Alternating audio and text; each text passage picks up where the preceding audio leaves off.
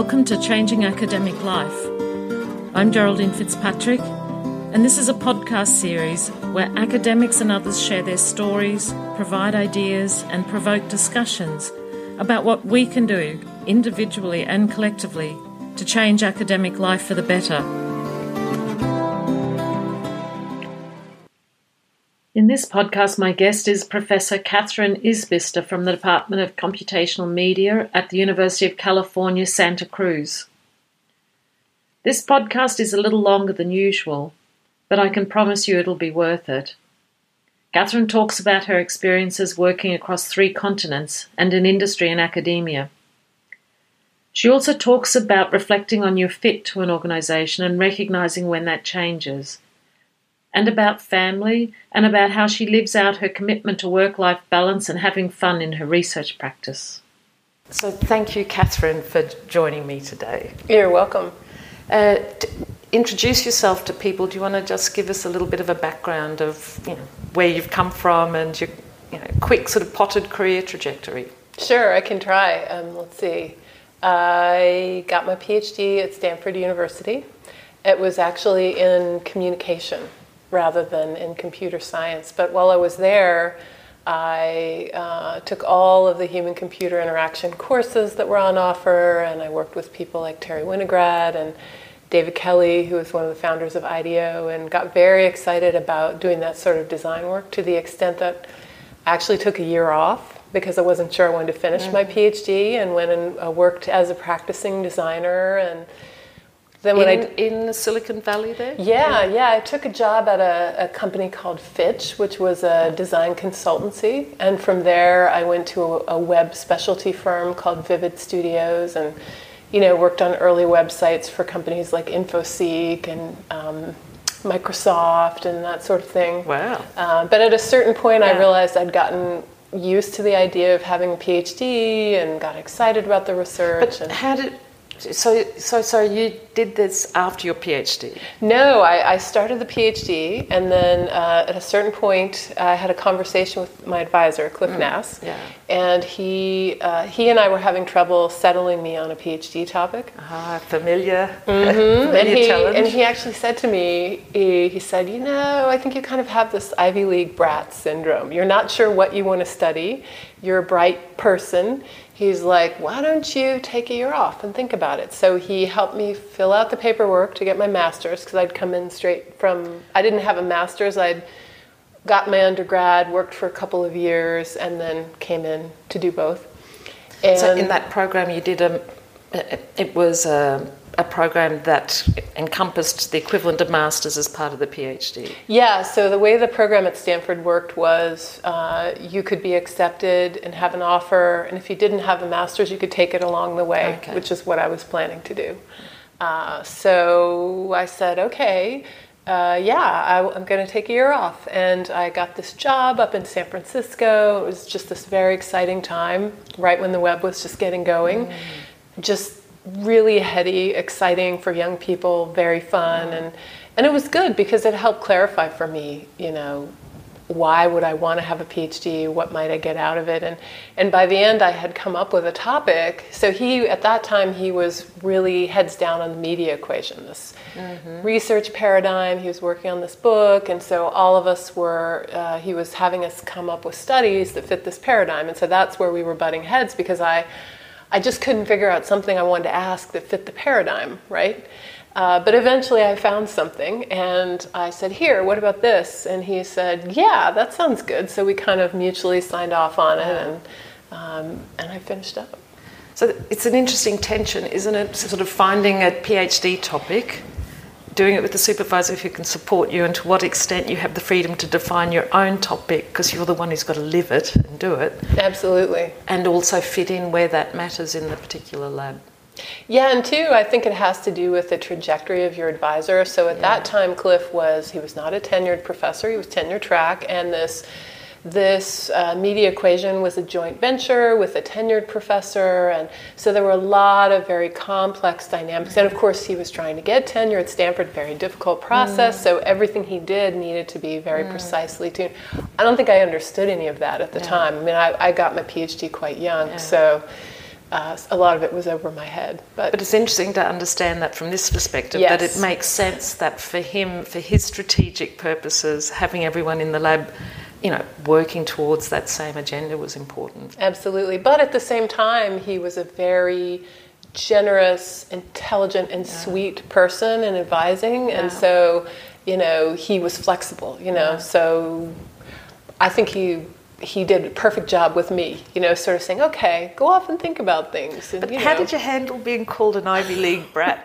I love well, that. That's... It was kind of like a flattering insult, right? Because okay. I didn't actually, I went to University of Chicago undergrad, which is not technically an Ivy. It's actually a, an aspirational school. Like they, they have these t-shirts that say Harvard, University of Chicago of the East. So clearly they have a little bit of an inferiority complex. So I think I was simultaneously mildly insulted and complimented by mm-hmm. it. And I thought, huh, okay, well, uh, all right, I guess I'll wear that you know, mm-hmm. badge for a little mm-hmm. while and think about it. Good, you know. Yeah, so, so, so I went back, I finished the PhD, and then I actually did a postdoc for a year in Japan. And I worked in uh, NTT, which was at that time the telecom monopoly in Japan. Mm-hmm. They had a basic research lab outside of Kyoto. Um, and I worked with this really interesting kind of uh, sort of Americanish uh, Japanese professor who was very vibrant and vocal compared to a lot of his colleagues and had this thing he called the Open Lab. So, um, so I worked with them for a year so I can ask how you got there. Oh, that's a funny story. So Toru, who run, ran the lab, he came to visit our lab group. So Cliff would often have people come through, and um, on that particular day, I wasn't particularly dressed up, and uh, there was another colleague of mine, fellow graduate student, who was very polished, very dressed up, and I was sort of irritated that he paid more attention to her questions and comments than mine, and and um, I don't know. I so I ended up writing this note to Cliff, and I said, I said, you know, I, I feel like we didn't all get a chance to represent our work that well to Toru, and you know, what if what if one of us wanted to do a postdoc in his lab? And and Cliff turned around and wrote to Toru, who then said, I would love to have a postdoc in my lab from your group, and then extended me an invitation. So it went from me just kind of mildly complaining mm. in a vague way about mm. something I wasn't even sure what to suddenly having this really interesting opportunity. And I, I just went for it. I was like, well, okay, then that, that seems like a really nice thing to do. I think I'd like that. Excellent. Yeah. So a good year there. Yeah, well, I mean, I think research wise, it was really good. Culturally, it was a big shock for me being a female researcher. And uh, I mean, that was an interesting experience, I would say, but not necessarily an easy one.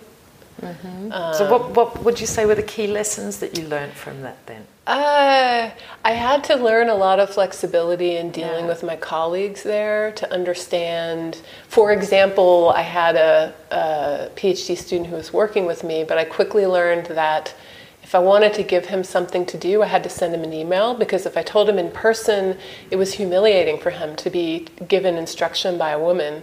And so it was much better for me to do it in this kind of hidden way. Mm. And uh, so I had to learn all these little workarounds to deal with the complexities of the cultural hierarchy mm. and also learn to not take it personally. So I think it gave me more flexibility in dealing with coworkers yeah. in a kind of radical way. Yes. And then what, what happened, what after Japan then? Well, so actually, at some point in my PhD, though I wanted to complete it, I decided, you know, I don't think I want to be a professor because the politics seem really intense and I don't think I, I'm not sure I have the patience for going through the tenure process. So I was pretty committed to not seeking an academic job.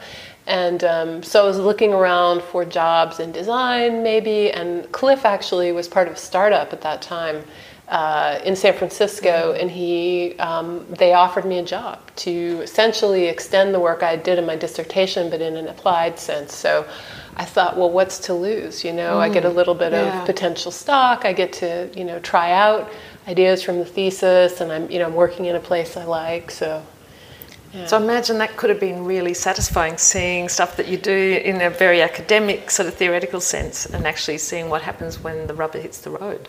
Yeah, and I mean, I think in some ways it was absolutely like that. Mm. Um, the first year of working at that startup, uh, we did really interesting installations of intelligent agents mm-hmm. for various companies. And I worked on a voice user interface for BMW for one of their cars. And so I got to really, you know, use all these ideas. But then we got acquired by a slightly larger startup. And the CEO and CTO of that startup were a very different culture, almost anti-intellectual, and the nature of the product changed. So they were doing customer service. Yeah.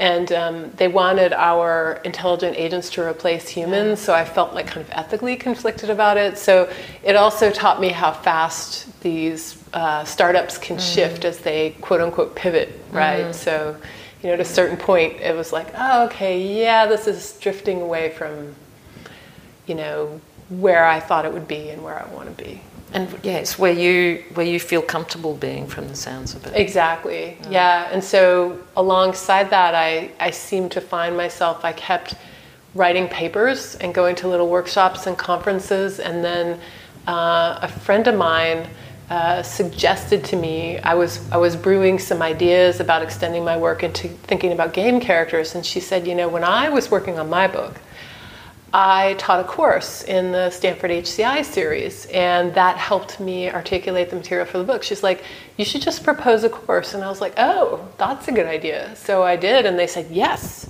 a class on game characters, sure, do it. And so I did that on the side. Mm-hmm.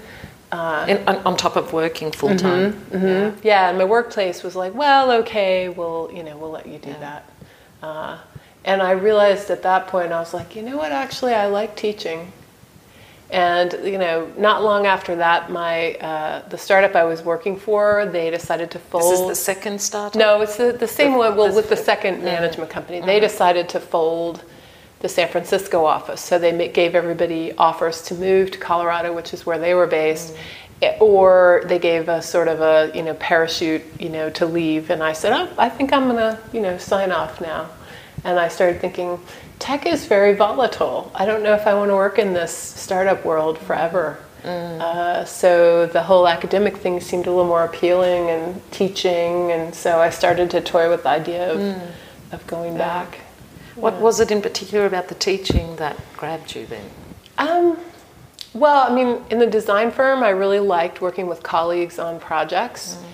Um, but what I saw in the design firms is as you went along, you would kind of move up the management chain, and the projects wouldn't be as interesting, and you wouldn't get this camaraderie and this sort of vibrant new ideas. Mm. And uh, I realized in the classroom that students bring these ideas and influences in, and it's just really refreshing. And I realized, oh, okay, so as you get older, being in a university is really nice because you constantly have this influx of mm-hmm. young energy and ideas and enthusiasm. Like even now, my students drag me into, oh, let's use Slack, or you know, what you haven't tried Instagram, and you know, they sort of force me to stay yeah. like yeah. attuned yeah. and flexible, like because I see how they do it. Yeah. So it's not just that I read about something online; it's like I see socially mm. something unfolding. Mm and then I get to learn from it and then add in my ideas. So I just realized, oh, that's a really nice mm. ecosystem. Mm.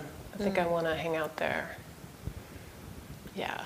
So at first I was only applying for jobs in the Bay Area, and yeah. at some point, academic my, jobs. Yes, at some point my advisor Cliff he said, you know, you're never gonna. It's like a needle in a haystack. You have to be willing to apply anywhere. Mm-hmm. You know. So I so this finally this one year I was like, okay, I'm going to apply everywhere and we'll just see what happens. And, and I got a job at Rensselaer Polytechnic, which is upstate New York. It's, you know, in Troy, New York. And I packed everything up and headed up there. So it was a big, it was a big, it was a big kind of one of those forks in the road, yeah.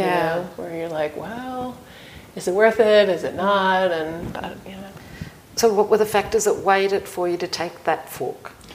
Well, I, I, I, guess what I said before about tech, like I realized, mm okay, well, I think I understand where this mm path is going. And I also thought, you know, if it doesn't work out, I think there's a two or three year window where I could always go back. Mm-hmm.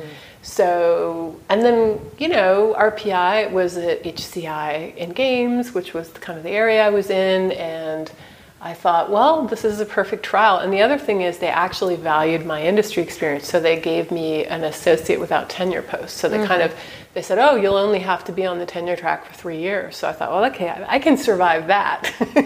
so, yeah. So how long were you there then, and what? I was there three and a half years. Okay. Yeah. So got my book done.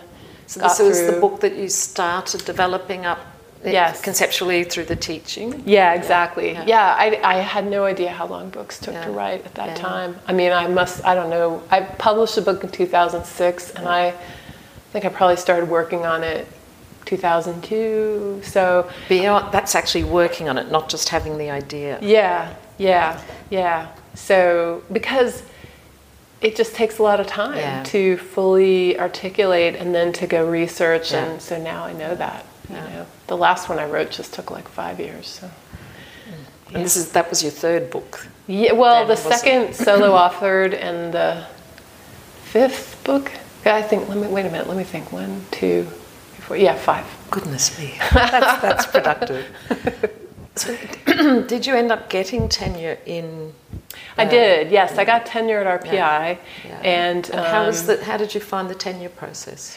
Um, I was pleasantly surprised. I, I feel mm. like I've had a really good experience with engineering schools in the sense that they the places I've worked have mm. valued the mix of practice mm. and theory work that I've done and you know I'm kind of a an oddball in terms of the way I publish like I've had things in art exhibitions uh, or in you know I I write books but I also do conference papers and journal articles you know so mm that could look like sort of a motley assortment. Mm. For example, to communication, the field where I got my PhD, mm. that would be a little bit like, huh.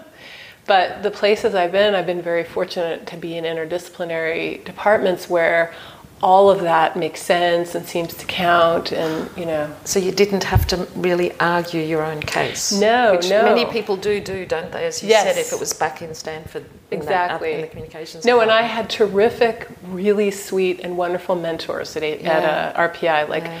a couple of older faculty who really took me under their wing mm. and like helped shape the case mm. and helped me understand expectations so it was actually not a bad process so I'd be interested in hearing more about the mentoring. You know, did mm-hmm. you approach people directly and ask them, or was it something that happened informally? Did you have any structure around that process? Well, who drove it? The I mean, so the chair who recruited me to the job, he had come. He actually came out of retirement to take this position, mm-hmm. and um, he was running this research lab that I was going to be sitting in and doing my own research. So I think he felt a lot of sense of ownership and wanting me to succeed. So he was really great, and he just was a natural mentor. Like he he he was the pinch hitter advisor. You know, there's always one that gets the students who just bounce around so he could finish anybody out. I mean, he was really impressive. Mm-hmm. And then his, the other guy. Uh, they were actually really good friends from uh, graduate school, and they both had ended up. And the other guy had been at RPI his whole career, but the chair had come in out of retirement to sort of pinch hit and like reformulate the department and you know his friend had brought him in so the two of them were just like the nicest mm-hmm. most positive you know well published really nice people so i think i just got super lucky yeah and they, so they just they just took me under their wing they're like yeah. okay do this do that and you know i think they were happy to have another colleague yeah. in their area and mm. yeah so you moved on from there because you said three and a half years, so there's an end. So there was a turn. So, and this was actually kind of scary. So right before I did go up for tenure, um, that chair, there was sort of a like a coup in the department, and he stepped down, and this other woman took over, which at first I was really anxious about because I wasn't sure how it was going to go. She turned out to be really nice to me, although there was just this kind of vicious infighting stuff going on. So that combined with some other things, which included our culture shock at being in upstate New York. My husband's German, mm-hmm. never had a driver's license before we moved there, thought he could bike everywhere, and then almost got killed and realized, oh my God. And then from there, it was just downhill. Not, yeah. yeah, so he was really eager to get out. Mm-hmm. So, so the summer, I'm trying to think, how the timeline went. In any case, I don't remember, but I applied. Yeah. I saw a position open at ITU Copenhagen in Denmark, and I thought, okay, that's not so far from Germany. Supposedly they have great, you know, social services and stuff. And I said to my husband, well, what do you think? Should I apply? He's like, well, yeah. I mean, let's see what happens. Mm-hmm. And then I ended up getting the job. So we moved everything and my like one year old daughter over to Copenhagen, which was quite quite an endeavor. Mm. Yeah, yeah. Which, in the end, I wasn't there very long. Uh, not because the, my colleagues weren't great, but because the cultural fit wasn't good. Mm-hmm. And then also, I had interviewed before I left for a position in New York, and then they offered me the job. So then I had this decision point of, okay, I'm going to stay in this new situation that is clearly mm. not a good fit for yeah. us mm. because I've just gotten here, mm. or am I just going to mm. sort of bite the bullet and turn mm. around and go back to the States? Um, so these have been a few examples where you've been very self aware of your own position in a, in a context and mm-hmm. how the fit is mm-hmm. and not afraid to make a decision to say, you know what, it's not working. Yeah. But it sounds easy to say now. Um, looking back, was it easy at the time? No, it was. It was really hard. Yeah. I mean, the other thing that was going on at that time was yeah. my father had gotten Alzheimer's and he was mm. getting worse, and I wasn't sure what was going to happen with my family. So I felt like, in that case, I had all these pressures. Like I was feeling like for the family, it just wasn't good. I felt like I'd adventured too far, kind yeah. of, I guess I would say. And in the end, I actually worked out an arrangement with ITU where I did consulting for them. So I sort of had a slow transition where I did like one month a year mm. of consulting for several years and kind of worked with people there. And so I don't think we left on bad terms, but I think I think I have realized over my career that you're much happier if what you're doing is mission critical and valued by the organization and also that can change and yes. you, sometimes you have to catch up with that yes. and that can be hard to if you've been very a very good fit and then something happens you get a new dean or some some new like something changes in mm. the structure of things to sort of realize wait this this isn't working anymore you know and I, i've just come to realize yeah no it's good to just be honest about that and yeah. if you have mobility consider going somewhere else you but know? your mobility was still a little bit tricky because you had a young daughter and yes a, and a partner a husband so it's, it wasn't as if you were, it was just you and your suitcase so no, was, that's very still true. brave decisions to make. Well, and, and it really decisions one thing that helped me was that my husband uh, decided at a certain point when I met him, he was doing his own business, mm. and the move to RPI was a shocker because it wasn't an urban community, so the type of work he did just didn't work there. And by the time we moved to Denmark and then back to Brooklyn, he just decided, I'm going to be a stay at home dad. Mm. And I'm, I'm going to be the advance organizer for all of this chaos. So it kind of took both of us being adaptable. Uh, and I mean, for him, the goal was always to get back to California after we left. So that was like a long standing, uh, you know, uh, leitmotif yeah. in the whole thing. So before we move on to New York, just going back to RPI, and you said that when you left there, you had a one-year-old daughter, mm-hmm. which means that you had a pregnancy and a birth and a young child. Yes. During a tenure track process. Yes, that's true. Yeah, it was funny because I had a colleague at the time, and uh, she waited until her case was approved. Mm. Then she got pregnant and I I ended up getting pregnant the year I was going up, and so it was really funny because I was kind of I wasn't announcing it to people, and then at some point somebody in the department just sort of went, oh, "You're pregnant," and I was like, "Oh, yep, I am," you know. But it was as my case was making its way up through the chain, and I just thought, well, at this point, what can I, you know? It's not like you know I can influence things, and it's not like it's marring my productivity towards the case, mm. but it was a little scary. Mm. Yeah. And how did how did you handle you know, working full time and with a baby? Yeah, well, RPI is one of those places that gives you a semester off, which was great. And then honestly, the semester after that, I worked very minimally. Mm-hmm. And so at, at, some level, I felt a little guilty, but then I also felt, you know what? it's the problem of the US of not investing sufficiently in this stage in women's lives. And so if I have to take a little space for myself, like it's going to be paid back over the terms of my career. You know, and I, I think societies in Europe realize that and then distribute that cost. Mm. And so, you know, what are you going to do? Mm. You know, you have to you have to take care of yourself and your family. So I assume when you said you, you felt a little guilty, that was towards your colleagues or the faculty. Yeah, but if yeah. you hadn't have done it, you probably would have felt guilty towards your family and your daughter. You're exactly right. Yeah, so you have to just sort of choose. Choose it. your guilt. Yeah. well, and that's the other thing too. I feel like about moving places. Mm.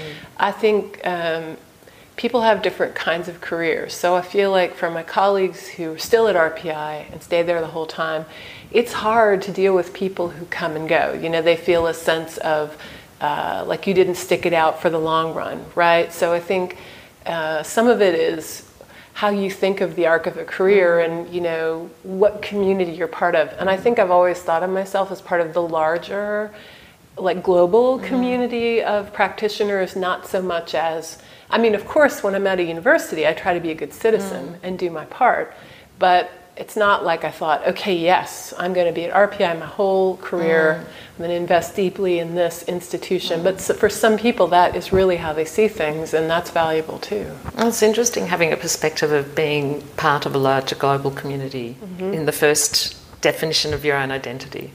And you've certainly lived that out, having been on the west coast, the east coast of, of America, in Japan, in Denmark. That's true. And you had That's a later true. stint in Sweden as well. Yeah, no, I think. Um, so when I decided to go back into academia, yeah. I did this. There's this book called Zen and the Art of Making a Living, and mm. I actually worked myself through all these exercises, and I realized I keep publishing even though I'm in working in industry. There's no reason for it. Why am I doing this? And I realized because I really like going to conferences and talking to people from all over the world about interesting ideas. But you could so, go to conferences without publishing, without the effort of publishing. No, but it's not the same. Like no, I don't know. Like I, yeah, it just felt like that was where the action was. Sort mm. of. I don't know. So. But you obviously there was something about the writing as well that you really liked because that's that's considerable effort on top of working. No, it's true. Other... Well, you know, my undergraduate degree was in English literature. Yeah. And my first job out of college was writing for a zoo. So I kind of started out with writing. Mm. so someone who loves writing papers. I do. I like I like wordsmithing. Yeah. Yes, I don't always love uh, let's say I don't always love the rhetorical styles mm-hmm. we're forced to use mm-hmm. in our writing, like you know what evidence counts or doesn't, and you know mm. that sort of thing. But I, I, do like wordsmithing; it's fun. So, what what writing tips would you give us? You know, if someone who loves writing, I'd love to hear. Yeah, I mean, I think one thing is to make a study of. What the actual genre of writing is. And I think academic paper writing is a genre, and each conference is a subgenre. I was just going to say that as well. Mm-hmm, mm-hmm. And same thing for the granting agencies. And so I think it's really helpful to take a super close look. I always have my yeah. students like look at a canonical, ideally a best paper. And when you switch conferences, you got to start all over again. Yeah you know, because yeah. UIST is profoundly different than CHI yes. in how things are presented, and you know, even to the extent of you know puns in titles or not, or you know, uh, must have front-loaded one sentence idea, or that scene is naive and like kind of hacky. Yeah. Right. There's just these yeah. big differences. So. so. really getting to know the community you want to speak with. Yeah. Mm. Yeah. I think that's important, and and I think reviewing helps yeah. too reviewing for the new community? Yeah, so yeah, like t- like volunteering for that and really because it's hard for us to externalize and really see how other people will mm. see the mm. writing. And if you go through the active exercise with the, with the stakes, mm. I think it helps you figure out. Oh yes, no, that's not going to go over well. As much as I like the idea, it's just not mm. going to fly. Yeah, yeah. So you have worked in lots of places. Um, how do you compare them, you know, in different cultural contexts or academic contexts? Yeah, well, they're all so different. I mean, if, for example, I think of, you know, ITU in Copenhagen versus NYU, right? Mm. I mean, um,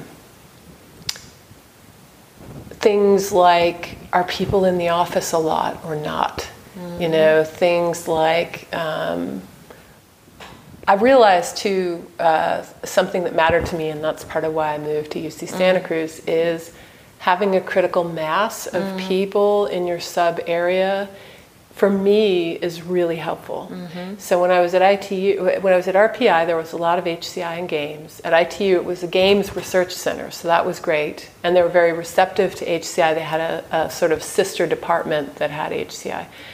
At NYU, I was really by myself in the computer science department in the School of Engineering as an HCI practitioner. Mm. And then I was cross appointed into the Game Center, which is part of the School of the Arts. And so the Game Center was a studio practice group. Many of them didn't have PhDs, the faculty, and had no interest in research.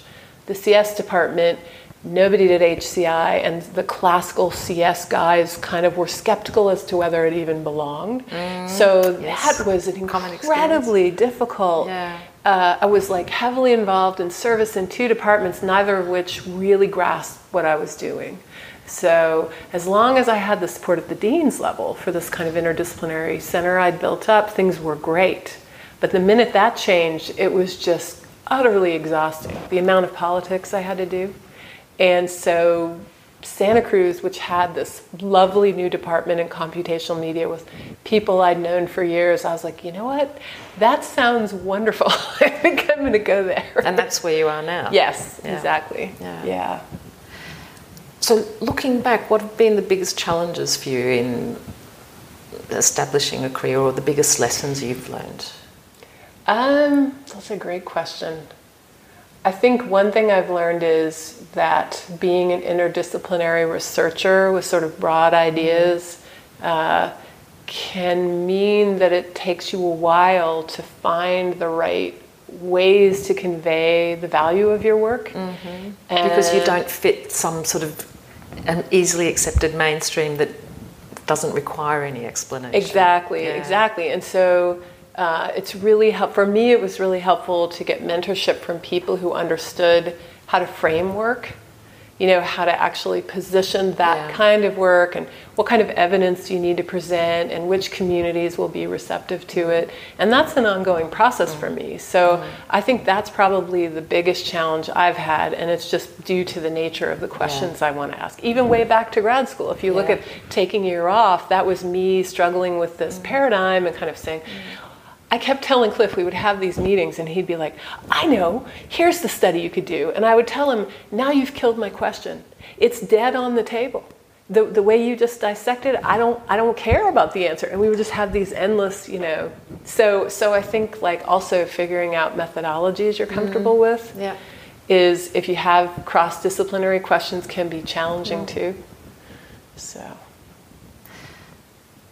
so there's been a real commitment in following through on what you believe in, and whether that's been taking a year off or leaving a department where you're not feeling at home, or you know continuing to fight and argue for particular positions or research questions that you want to ask. Yeah. Did, you, did, did it always feel like you were that certain about it? I guess I I guess I sort of feel life is too short. I, I, think I'm I'm a pretty decisive person. Yeah. And so when I start to feel something doesn't feel right, uh, I'm looking to get closure on settling that. Good. Yeah. So you know, it's not that I can't sit with something for a while, but then at a certain point, I just start looking for solutions.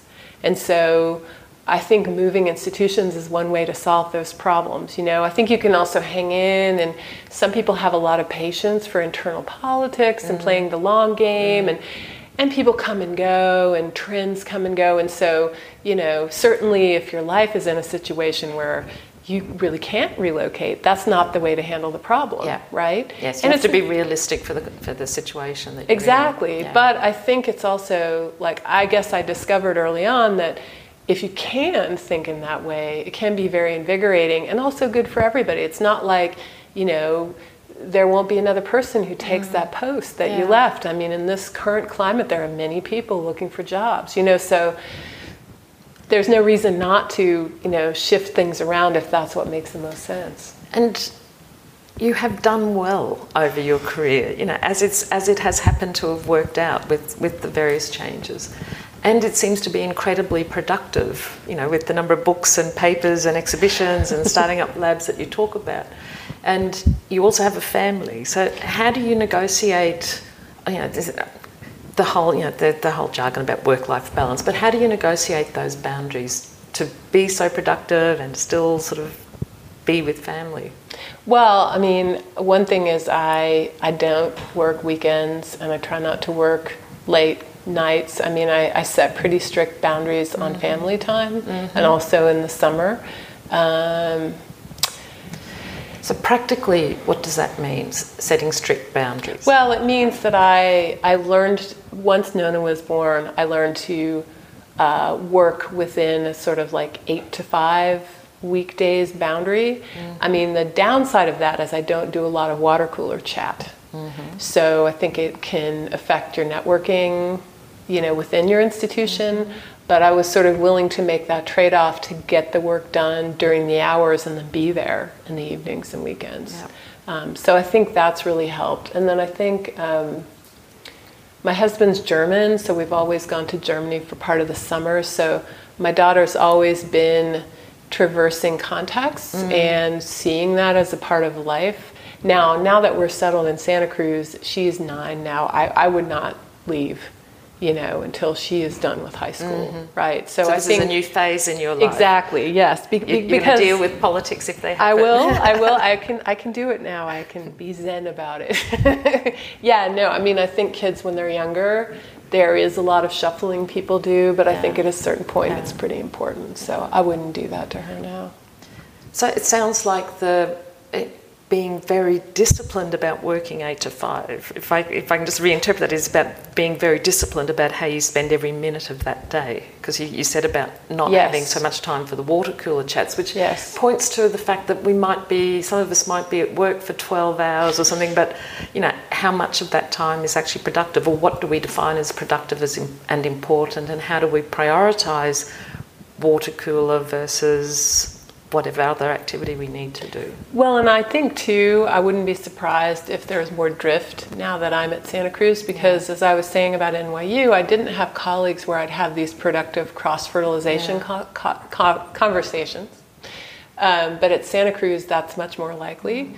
So I think when it's causing that to happen, it's really mm-hmm. great to have water mm-hmm. cooler conversations. Whereas the kind that aren't so productive are the sort of chewing on politics or i mean also you know if you form friendships at work mm-hmm. that's great that's yeah. not a problem right yeah.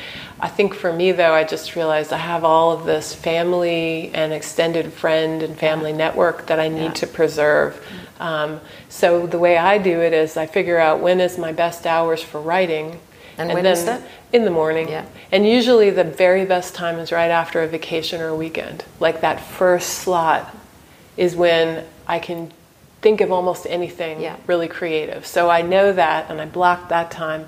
Then everything else comes in the other time, right? And I know that Friday afternoons are crap and they're not good for much mm-hmm. of anything. You know, mm-hmm. so you yeah. just get realistic about. Yeah. And do you do things like plan the night before what you're going to do the next day so that you are productive and disciplined, or do you just know it?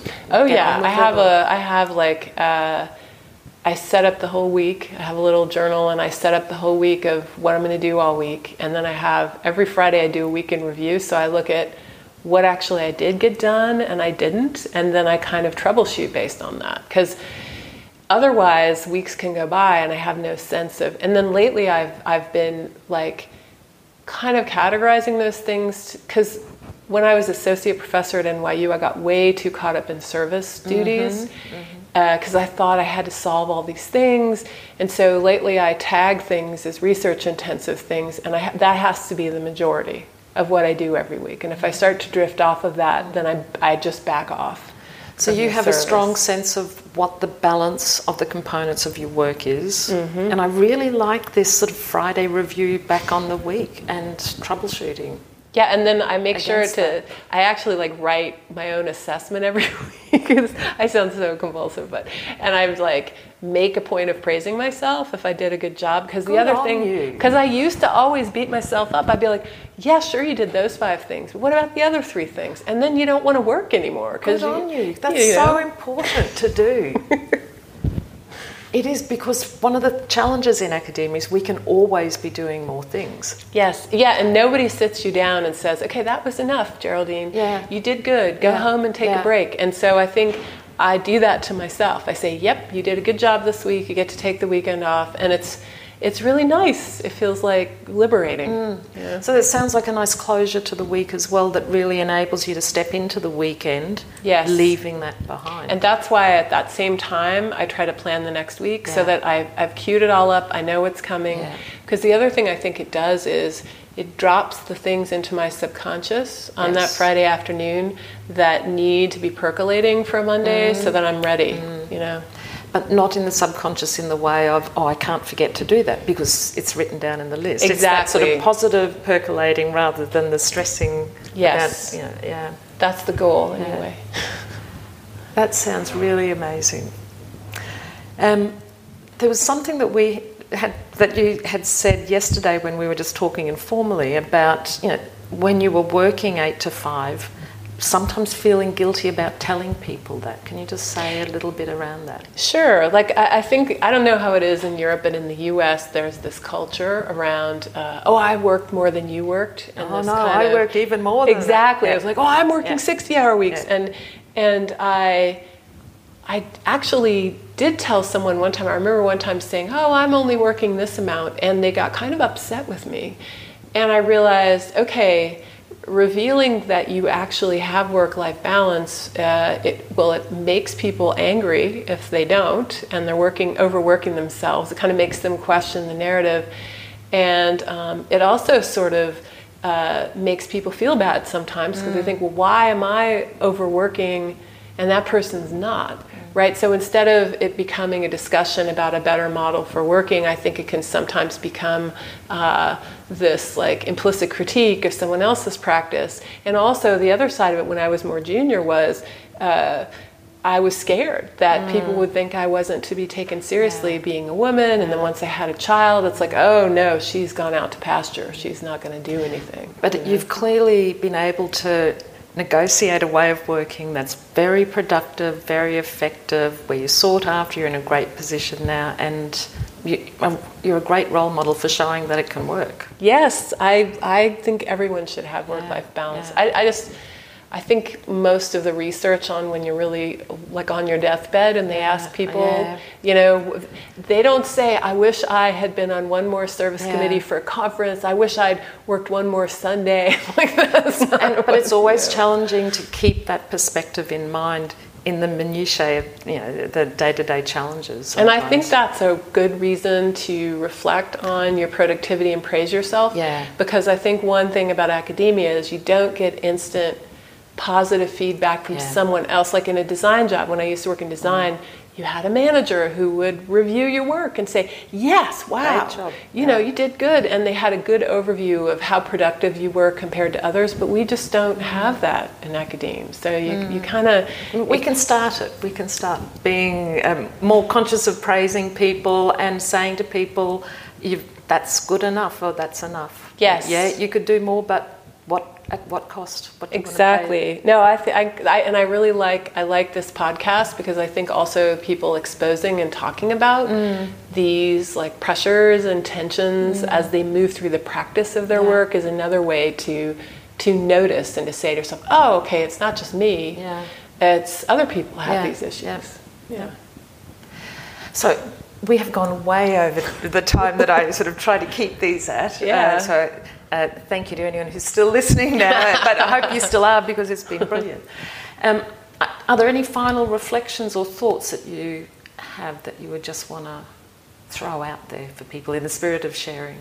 Um, I guess I'd say I think you have to really check in and make sure you're having fun with your research practice. That's so important, isn't it? Mm-hmm. Yeah, because if you're not having fun, Yeah. something's off. Yeah. You know?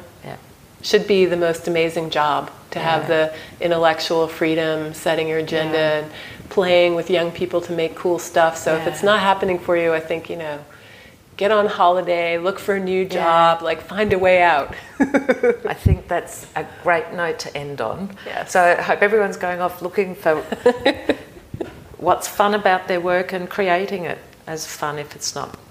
So thank you very much for your time. You're welcome. Thanks for having me. As often happens, interesting discussions continued after the recording stopped. One thing that I think's worth adding here is that Katherine talked about how she has a weekly Skype call with a colleague, and they act as mentors for each other and discuss work things and hold each other accountable and support one another. I think that sounds like a really brilliant idea. She also asked me to clarify that she has four, not five books. Enjoyed this podcast and want to hear more, you can subscribe to Changing Academic Life on iTunes, and you can follow Change ACAD Life on Twitter. You can also go to the website www.changingacademiclife.com.